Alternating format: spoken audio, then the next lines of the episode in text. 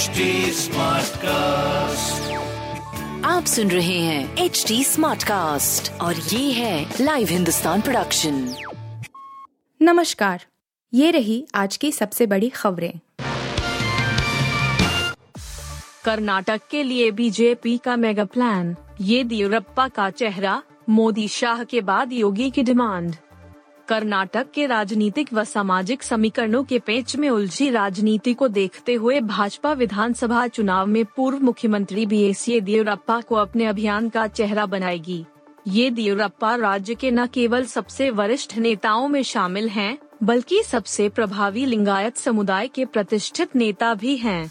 मौजूदा मुख्यमंत्री बसवराज बोम्मई को भी येदियुरप्पा का समर्थन हासिल है कर्नाटक की त्रिकोणीय राजनीति में सामाजिक समीकरण हावी रहते हैं। राज्य में लिंगायत और वो कालिगा राजनीतिक रूप से काफ़ी प्रभावी हैं। लिंगायत समुदाय से आने वाले भी एस येदियुरप्पा इस समुदाय के सबसे बड़े नेता हैं और लिंगायत मठों में उनका बहुत सम्मान भी है। राज्य में येदियुरप्पा की ताकत में इसका बड़ा योगदान है। दूसरी तरफ़ पूर्व प्रधानमंत्री एच डी देवेगौड़ा सबसे प्रभावी वो कालिगा नेता हैं और समुदाय का अधिकांश समर्थन उनके साथ रहता है। हिमाचल मॉडल पर चुनाव लड़ेगी कांग्रेस। कर्नाटक सहित इन चार राज्यों के लिए बनाया प्लान। पूर्वोत्तर राज्यों के चुनाव के बाद अब सबकी नज़र कर्नाटक, मध्य प्रदेश, राजस्थान और छत्तीसगढ़ विधानसभा चुनाव पर है। कांग्रेस इन चुनाव में महिला मतदाताओं को केंद्र में रखकर चुनाव रणनीति का खाका तैयार कर रही है। पार्टी को भरोसा है कि हिमाचल प्रदेश की तरह इन राज्यों में भी आधी आबादी भाजपा के बजाय कांग्रेस पर भरोसा जताएगी। कांग्रेस इन सभी प्रदेशों में महिलाओं के लिए अलग घोषणा पत्र जारी करने की तैयारी कर रही है। कर्नाटक में महिला मतदाताओं की तादाद उनचास फ़ीसदी है। पार्टी महासचिव प्रियंका गांधी वाड्रा कर्नाटक में महिलाओं के लिए नानायकी यानी मैं नेता हूँ, अभियान शुरू कर चुकी हैं। इसके साथ पार्टी ने महिलाओं को दो हज़ार रूपए प्रति माह देने का वादा किया है उमेश पाल हत्याकांड पुलिस को हजम नहीं हो रही सद्दाम के मकान मालिक की कहानी कॉल डिटेल की जाँच अशरफ के साले सद्दाम को फाइक इंक्लेव में मकान किराए पर देने वाले आजमनगर निवासी मोहम्मद हसीन ने भले ही उस पर रिपोर्ट दर्ज करा दी हो, लेकिन पुलिस को उनकी कहानी हजम नहीं हो रही है इस वजह से मुकदमे के वादी होने के बावजूद वह जाँच के घेरे में हैं।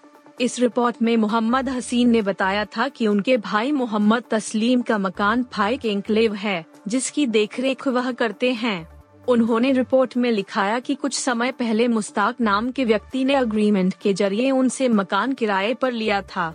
जनवरी 2023 में उन्हें पता लगा कि किराएदार मुस्ताक नहीं, सद्दाम है। मुस्ताक ने उन्हें धमकी भी दी लेकिन वह मामले को छिपाए रहे। जब प्रयागराज में उमेश हत्याकांड हुआ और सद्दाम के उनके मकान में किराए पर रहने की पोल खुली तो उन्होंने उसके खिलाफ रिपोर्ट दर्ज करा दी। पुलिस का कहना है कि मकान मालिक ने जनवरी में इस मामले की जानकारी होने के बावजूद सूचना नहीं दी। इस वजह से वह भी जाँच के घेरे में हैं। उनके मोबाइल की कॉल डिटेल भी निकाली जाएगी। इससे आगे की चीज़ें सामने आएँगी। तलाक केस में बड़ा फैसला। कोर्ट ने कहा 25 साल किया घर का काम। पत्नी को एक दशमलव सात करोड़ दो। एक बिजनेसमैन को कोर्ट ने अपनी पूर्व पत्नी को एक दशमलव सात करोड़ रुपए का भुगतान करने का आदेश दिया है। ये पैसे महिला को 25 वर्षों तक किए गए घर के कार्य के लिए देने के लिए कहा गया है। दोनों की शादी करीब 25 साल तक चली। बाद में उनका तलाक हो गया। आपको बता दें कि यह मामला स्पेन का है। मोरल का कहना है कि 25 वर्षों में उसके पति ने कभी भी अपनी वित्तीय स्थिति की जानकारी नहीं दी। शादी से पहले पति ने उन्हें एक समझौते पर हस्ताक्षर करने के लिए कहा था। ऑस्ट्रेलिया को जल्द समेटने के लिए दूसरे दिन क्या चाल चलेंगे रोहित शर्मा? उस्मान ख्वाजा, बड़ा खतरा।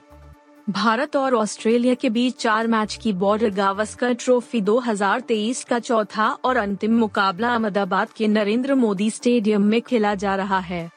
मैच के पहले दिन मेहमानों ने टॉस जीतकर पहले बल्लेबाजी का फैसला लिया और दिन का अंत होने तक बोर्ड पर चार विकेट के नुकसान पर 255 रन लगाए।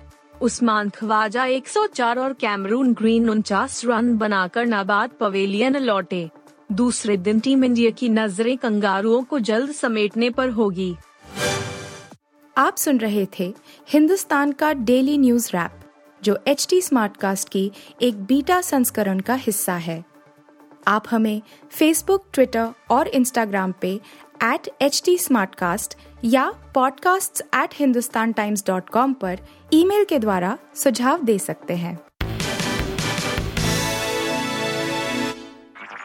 आप सुन रहे हैं एच टी स्मार्ट कास्ट और ये था live Hindustan production HD Smartcast.